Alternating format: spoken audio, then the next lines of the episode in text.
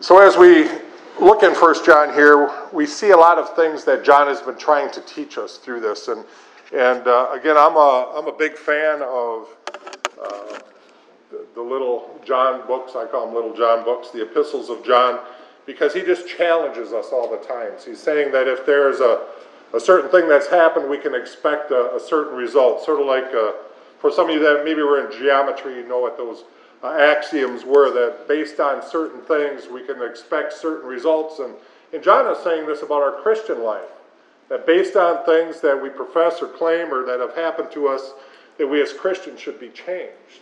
And the unfortunate thing in the world today is that there's a lot of doors that are open calling themselves churches that really aren't preaching the word anymore. It's become sort of a social gospel. They're not focused so much on truth, more so of inclusion, and not so much on the word of God, but sometimes the political agendas and different things that go on. And John wants us to know this, that God's word is truth, and we stand on his truth, and we work in his truth, and we are moved based on his truth, and this truth is only found in a relationship, a personal relationship with the Son, Jesus Christ. And so John is telling us that he wants us to know that there are things that we can be certain about. So certain means that we know these things to be true. So we can stand firmly, we can believe in those things. And he began this epistle saying this, that he had a first-hand eyewitness and testimony of Jesus. He said, you know, that which we have seen, which we have heard, which we have touched. He was saying, you know, this Jesus that was here was not just a floating hologram. He wasn't just a spirit, as the Gnostics were trying to say. This was truly God that had came down in man in the form of his one and only begotten Son, Jesus Christ. And then in chapter 2, he goes on to say, by this we know that we have come to know him if we keep his commandments. So he says, here's another self-evident truth, that if we have a personal relationship with Jesus Christ, we are going to follow what God wants us to do. That's our desire. That's our impulse. That's our sort of motor that keeps us running. Now, beyond all this, we know that we fall short, and many times we find ourselves not doing always what God has us. But this is what John is telling us. He says, this is how we come to know him if we keep his commandments. Chapter 3, I guess it was chapter 2, yet he still talks to the fathers. He says, you know him who has been from the beginning. That know is a personal type of knowledge. It's not just an intellectual knowledge. It's a personal knowledge. And he talks to the children because it says, you know the Father. And again, that's that personal relationship that goes on. And then he says in 3:14, we know that we have passed out of death into life because we love the brethren. And we spent a couple weeks in that. And he says, one of the evidences of a true Christian is that we love our brothers and sisters in Christ. And even when we have hurt one another, either when we're disappointed in things, even when they go astray, love is there. And so Jesus had told us, right, in the two best commandments, is to love the Lord your God with everything that you got, and love your neighbor as yourself. And so we see that love is the crux of all these things that go on. And so as I've gone through 1 John, and I've preached through this many times because I just love it and I like teaching through it. It's just a book that means a lot to me. There's 36 instances of the word know through 1 John. So we know, right, that John wants us to know something. He wants us to be certain of some of these things. And in these last four scriptures that we're reading today, the first three start out again with three things he wants us to know, to know, to know. So verse 18, we know that whoever is born of God does not sin, but he who has been born of God keeps himself, and the wicked one does not touch him. Verse 19, we know that we are of God, and that the whole world lies under the sway of the wicked one. Verse 20, and we know that the Son of God came and has given us an understanding that we may know him who is true, and we are in him who is true, and his Son Jesus Christ. This is the true God in eternal life. And he closes out the book with, little children, keep yourselves from idols. Amen, he says. And so he's talking about these things we can know, and then he sort of throws this little curve at the end about idols. We'll talk about those in a minute. But idolatry is really making a God, fashioning it after the God you want him to be, or her to be, or whatever it is. There's a lot of religions out there that have formed their own gods, but it's really denying the one true God that's in the Bible that of Jesus Christ. And so John says this, we can know three things. We know that no one born of God sins, he starts out, right? Verse 18, we know that whoever is born of God does not sin, but he who has been born of God keeps himself, and the wicked one does not touch him. So when we look at this, both this and in chapter 3 and our text today, they talk about this sin. And John is saying that the new birth has an obvious result in our life.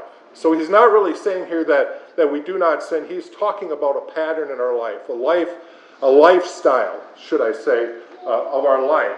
And so we know that we have sin in our life. We have the flesh nature that's still in us. We have that battle that's going on.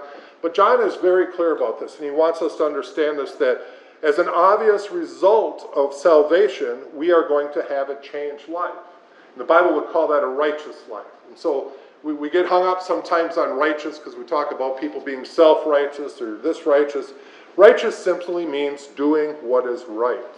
And so as a born-again believer, our desires have changed. Our new nature is that we want to do what is right. We want to do what is good according to God's word. We want to follow him in what he has for us. And why believers do fall into sin, and we all do that. John addressed that earlier in this epistle, that if we say we're without sin, we're also liars. We know that true believers do fall into sin.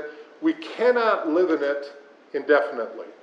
So there's people that come to Christ, and they got struggles that are going on in their life. Now, for some people, it's amazing. Testimonies are wonderful things. Some people come to Christ, and it's just like, man, they can shed everything off, and it's just like wonderful. It's like, wow, what happened? And those things just go away. It can be addictions. It can be lifestyle habits. It can be all these things. For a majority of other people, though, we come to Christ, and it's a sort of a proving ground of faith. Our faith is just growing, and we're learning to trust in God more. And so for some people, it takes a little bit of time. That doesn't justify, by any means, staying in a sinful thing. But what this is really saying is that when we're born again, the Holy Spirit is given to us. We have that in us. And as that Spirit is in us, it's prompting us, and it's moving us, and it's changing us. And this new nature is becoming alive, and it's taking over this old nature. And we find that we cannot live in that sin indefinitely anymore. You know, there's people that live in this world, some who call themselves Christians, and you look at their life, and they're just in a sinful situation, sinful pattern. Their life is just full of sin, and you see all this, and it was like, you know, what do you think? And it doesn't even seem to bother them. John is telling those people, maybe you need to really make sure that you're saved. Maybe you need to know that Jesus is really your Savior, because there are many that profess with their lips salvation or profess that they are Christians. Christians may be in name only, but are we in our actions? Have we the Holy Spirit in our life that guides us and moves us in the ways of God? And so one of the things, you know, people will tell me, well, tell me about your salvation experience. And the only thing I really remember, I mean, I remember saying the prayer, but the only thing that really changed in my life, you know, I still had some bad habits getting into my Christian walk, but one thing that I just remember is that all of a sudden things that never offended me began to offend me. And I would hear something. I could hear, I still sort of have a keenness for this, but if I'm in the mall and somebody uses the Lord's name in vain, it's just like a lightning bolt that comes, and I hear that, and it just offends me. When I've said something, if I laugh at something maybe that I shouldn't, or I've said something maybe in a non-loving way or a judgmental way or even cynical way sometimes, all of a sudden the Spirit sort of says, hey, you know, like, watch your tongue. So that's my salvation experience when I had that, was just that changed. I knew that there was something different, because the things that never used to bother me bothered me. The shows that I used to watch on TV, they're just like watching the world. I mean, if you look out your window and watch the world, it was sort of like that. But as I was watching those things, all of a sudden, the innuendos and the references and different things, it was just like, you shouldn't be listening to this. You shouldn't be really paying attention to these things are contrary to God's word. And so the nature changes. Our nature is changed when we accept Christ as our Savior. And when our nature changes, our behavior should fall in line with that. That's sort of what an axiom is. Because Christ has done something different in our life, our behavior should follow. So we get convicted of things. So now we got choices to make. And those choices are to follow God or not follow God. And, you know, I think sometimes like a pig. I've never raised a pig. I don't want to raise a pig. But I've seen pigs, and pigs like mud, right? If they find a mud hole, they're sort of happy in it, right? They'll crawl in it, they'll roll around in it, and they can just wallow in that mud hole all day. But if a sheep falls in the mud hole, that sheep wants to get out as quick as possible, sort of wants to get cleaned up. And sheep have a canny ability to remember where these pitfalls are, and they want to avoid them. Well, so it is with the child of God. So really, before we knew Christ, we could liken ourselves to pigs, right? We sort of wallowed in the world. Satan had his sway on us. We're doing things that we shouldn't be. And it really didn't bother us. We were just enjoying life as it was going on. But Jesus refers to us as sheep. And he says sheep have a different character than pigs, right? And so when we have this different character, now we want to live a different way. We want to follow God in a new way. We want the changes, and sometimes it's hard because we have these past friends and these things that we thought were so important in our life, and sometimes to let go of those because maybe they've been our security our whole life. And so we learn to trust in God. And that's the importance of fellowship. That's the importance of church fellowship, having Christian friends. It's the importance of having accountability with one another. But we have a different nature. And so John is telling us this, that if you're truly born again, you have a different nature. Something has changed in you, and your life needs to reflect that. Your life should want to reflect that. This shouldn't be just something that I generate up, okay? Because before I became a Christian, I tried to be a Christian. I tried to be a Christian without Christ. You ever try that? Well, I did. I just thought, well, being a Christian is this. I know about God, and so now I just want to live like God says to live. But I was so frustrated with that because I was doing it all in my own power. But once I submitted my life to Christ, gave my life to Christ, he came in, and all of a sudden, and that's why, Philippians is one of my favorite verses, I can do all things through Christ who strengthens me. I believe that it is Christ in me that gives me the ability to make changes. And when I come up against things and I say, Lord, I just don't know. I don't know if I can do this, if I can handle another day of this or whatever it is that I'm facing. I just keep going back to one of my staple verses. I have a few in my life, but that's one of them. I can do it because Christ is in me. And so he says we have this new nature. And so while the New Testament does talk in many places about a believer keeping himself from sin or out of sin's way, we do have a responsibility in our life to make those choices, but the power is in Christ in us. Again, because if we're trying to make those changes in our life of our own power, we're going to get tired, we're going to get wore out, and it's going to be exhausting, we're going to be frustrated, and those things never turn out good. It affects our relationships and all these things. So John really says it is Jesus that keeps us out of Satan's clutches. Okay, so it doesn't mean that we're not going to be tempted. John says the evil one does not touch him. He's not saying that we are completely isolated from temptations or from sins in this world or Satan's attacks on our life. He's not saying that at all. What he is saying is that, as Luke would say, that Satan can still sift us like wheat. But God knows us. Paul says in Corinthians, he says, no temptation has overtaken us but that which is common to man. And when we are tempted, he provides us a way out. See, our power and our strength is in him. So Paul is telling us, even in Corinthians, that we're going to be tempted. We're going to have trials in our life. We're going to have struggles. But where we turn for the answers is so important. God always gives us a way out. So sometimes trials come into our life to make us stronger, to give us wisdom, to give us knowledge. And so we do our part by turning to him and keeping our eyes on him. So if we are sifted, if we are like Job, and I don't think any of us has gone through something as severe as what Job ever went through, but God is with us through those things. And even when he had his friends come along and say, just curse God and die, he says, hey, if he even takes my life, still will I worship him. And so he tells us where our attention needs to be. And so John is very clear on this. So he's really telling us that Satan cannot hold us in sin. He cannot, sometimes the old TV show, I think it was Nipsey Russell, something, oh, the devil made me do it. He'd always do that little dance. The devil made me do it. We can't blame the devil anymore.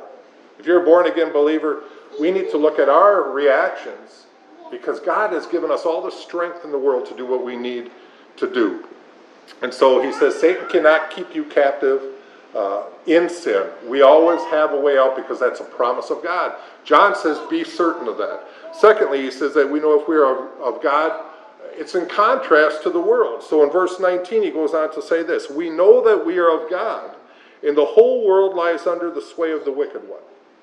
So sometimes it's interesting when we have conversations about things going on in the world and we listen to the news and, oh, I can't believe all this has happened. I can't believe this. Can you believe how bad things are getting? It is. But should we be surprised? What does the scriptures tell us here? It says the whole world lies under the sway of Satan, under the wicked one. The world's system is an evil system, but he started it out this way. We know that we are of God. And so there is a difference. There is a difference. And that's why it says that we are to be in the world, but not of the world. We are to be light in darkness, but we're not to be part of the darkness that is around us. And so it's really a restatement of 1 John 2:15 that says, do not love the world nor the things of the world. Because it says if anyone loves the world, it says the love of the Father is not in him. And in society today, and I say this quite often, we have a society that loves things and uses people. And God has called us to love people and use things. And so we stand in contrast to those things. We're not under the sway of the world. There's people that sell their soul to have certain things or to attain certain riches or to elevate in certain positions of power.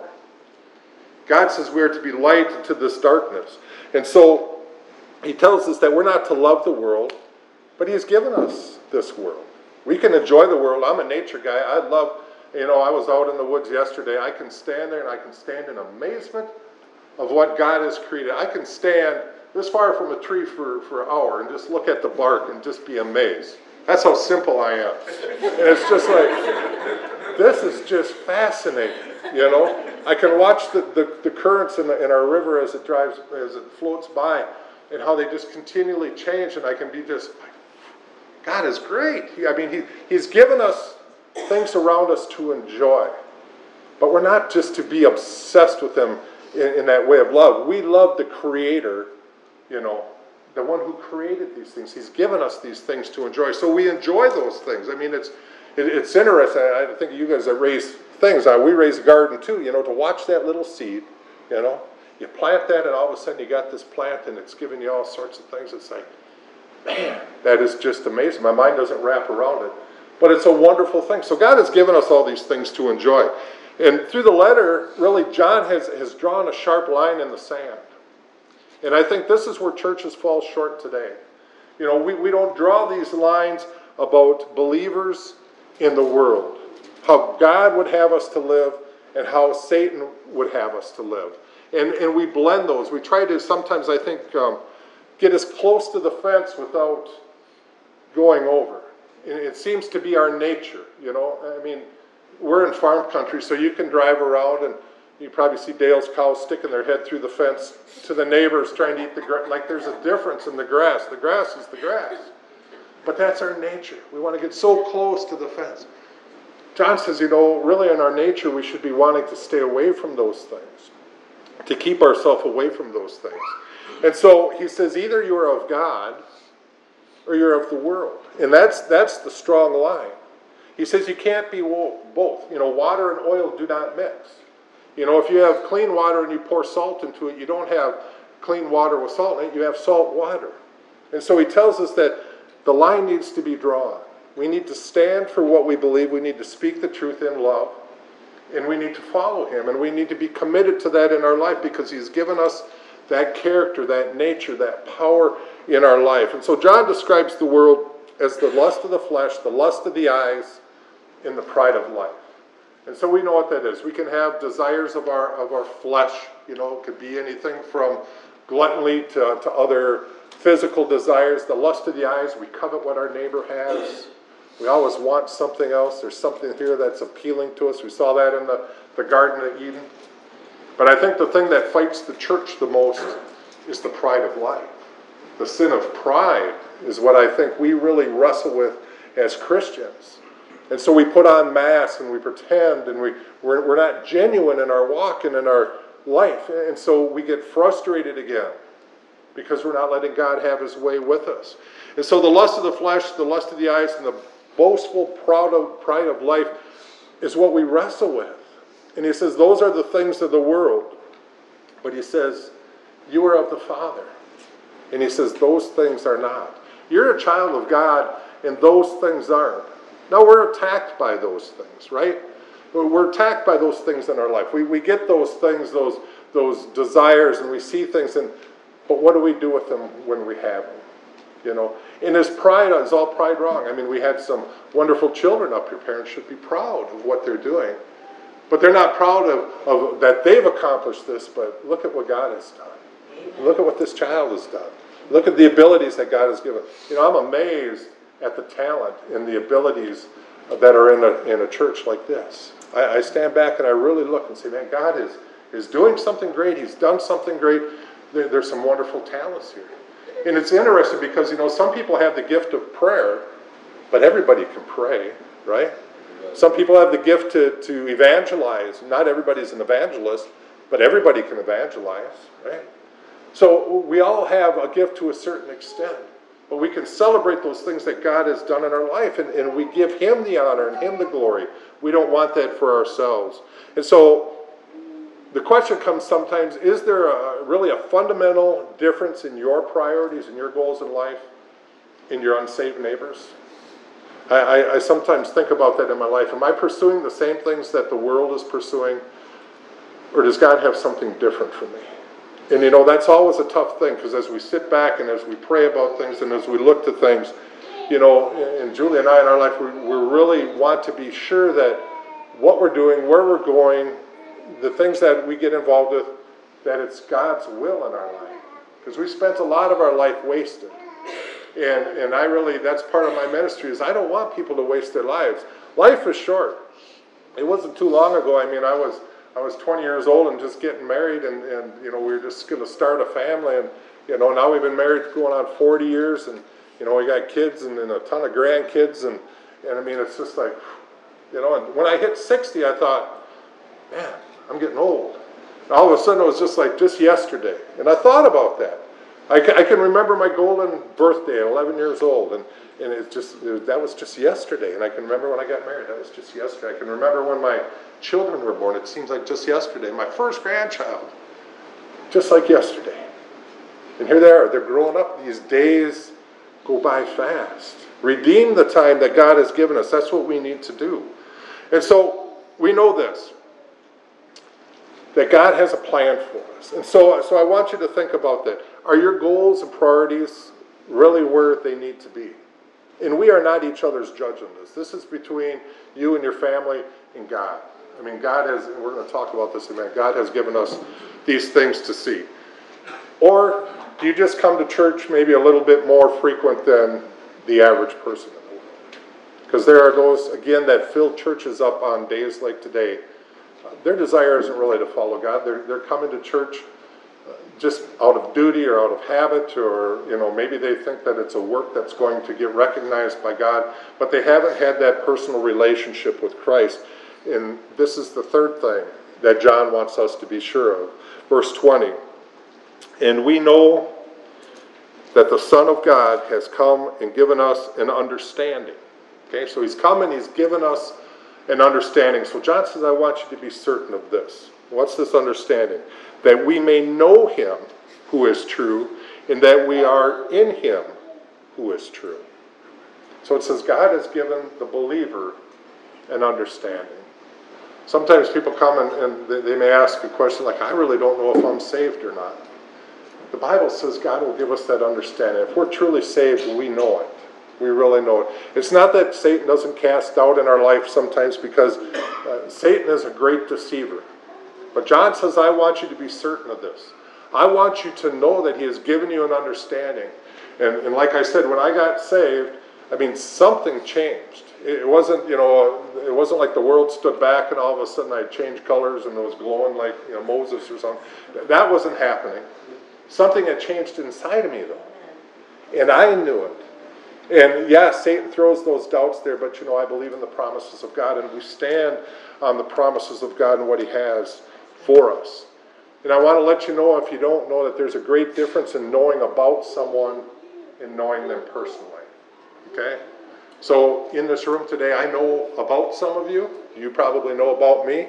But some of us don't know each other personally. Hopefully that all changes. But the same is with God.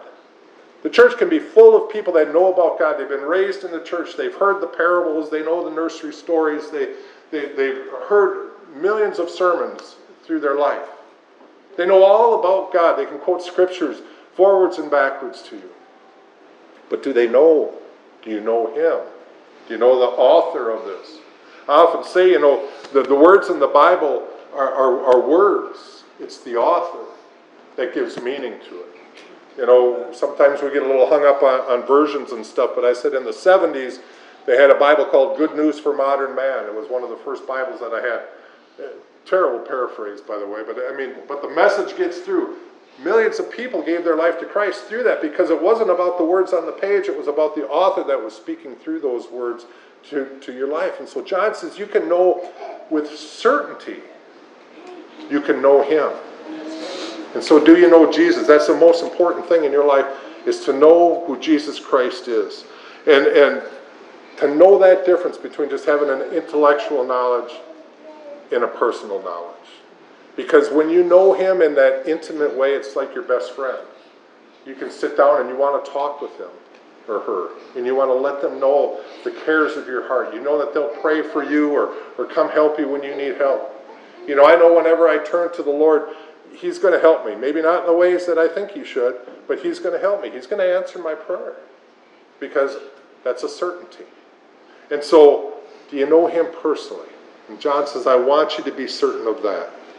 And then John sort of throws this in at the very end. Little children, keep yourself from idols. And I don't want to be critical, but you can go into about any Catholic or Orthodox church today, and you'll see people that are bowing down and worshiping idols, is what I call it. And it's still idolatry, even if it is in the likeness of what we would say Jesus. You know, the Bible tells us that Jesus is of spirit, right? God is of spirit, and those that worship Him in spirit. There are those that put their trust and their faith in little idols. They carry them on their keychains, they put them in the front of their car, they'll say a prayer to this person or that person, hoping for protection or whatever it is and whatever it is. And John says that's the wrong thing to do. He says, keep yourselves from idols. And I have in my study Bible, just something about idols that I'd just like to share, because I just think it's interesting, because it talks about it being like a false worship. And so idolatry is the worship of anything other than the one true God.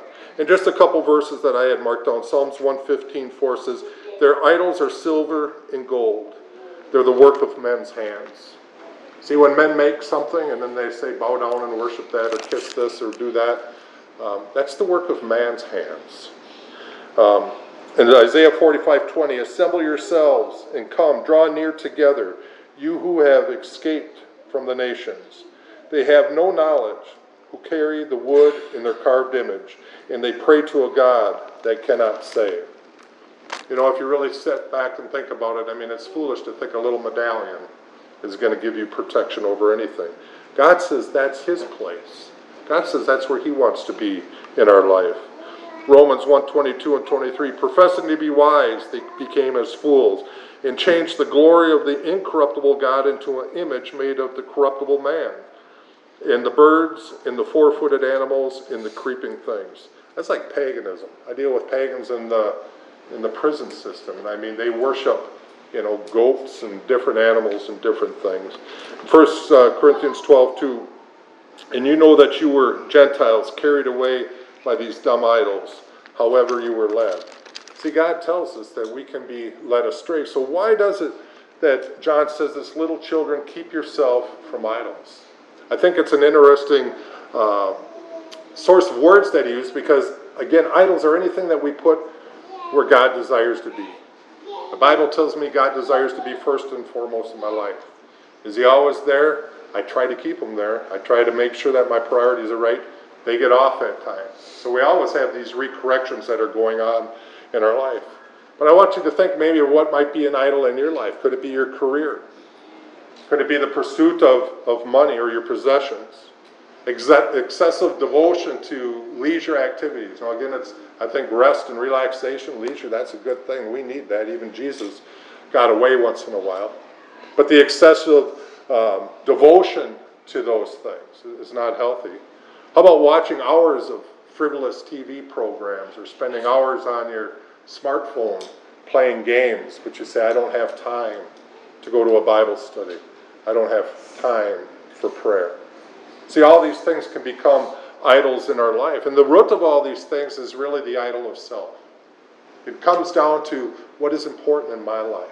What is it that I want to do? What do I want to make time for in my life? And, you know, and it's easy. Sometimes as a pastor, you can be up here feeling like you're pointing fingers. I want you to know I wrestle with these very same things, priorities in my life, and time for this, and time for that, and time for God, and where does it all blend in? But we have these things in our life, and so he tells us to keep ourselves from these idols. He says, guard ourselves. We have something very valuable. If you're a born-again believer, you have something very valuable that Satan wants to take. Spurgeon says in his commentary on this that if a man has a box and he doesn't think it of much value, he doesn't spend much time guarding it. But if he thinks that there's a great value in what's in that box, he's diligent to make sure that he guards that well. Shouldn't we be doing that with our Lord and God? Shouldn't we be doing that with God's Word in our life, that we guard it so we don't drift back into these things and find ourselves all of a sudden here? You know, it's like a sailor in the seas. Now every day everything's GPS, but you know, they used to have to pay attention to the winds, to the tides, at night to the stars, to get direction where they needed to go. We got God's Word. And I'll tell you, if you drift from God's Word, if you're not spending time in it, in prayer and God's Word, even in accountability to others, you can find yourself very easily drifting off course. We need to stay on course. God has called us to stay on course. Make sure that if you claim to be a born-again believer and you know for certainty that you are, make sure that you're paying attention to the things that are important to Him and not using Him to get what you want, but doing what He would have you to do. He calls us little children for this reason. It really implies that we're vulnerable. He is talking to the church there. He's not talking to little kids. He's talking to the church. He says, little children. That means that we can be sort of vulnerable to these things. Each and every one of us. No one's above that. You know what it says about pride? You know, be careful lest you fall. We need to do that in our life. And so God has given us our church family. He's given us good Christian friends. He's given us the Word of God. He's given us prayer. He's given us accountability partners. Use those things, walk in those things, and follow His Word. Let's pray. Father, we thank you again for your Word. We thank you for your work in our life. Lord, we thank you for the Scripture that says God is Spirit, and that those of us who worship Him must worship in spirit and in truth. Father, help us to do that. Help us to keep our eyes fixed upon you. Lord, you are our all in all. And Lord, we know that the Scriptures tell us many times that we can profess one thing and do another. That is not pleasing in your sight. But Lord, help us to be genuine. We don't want to be like the Pharisees of the Bible. We don't want to be the hypocrites that we so often condemn. We want to be those that focus on you, follow you, and love you. By your power, Lord, may we do that. We ask these things in Jesus' name. Amen.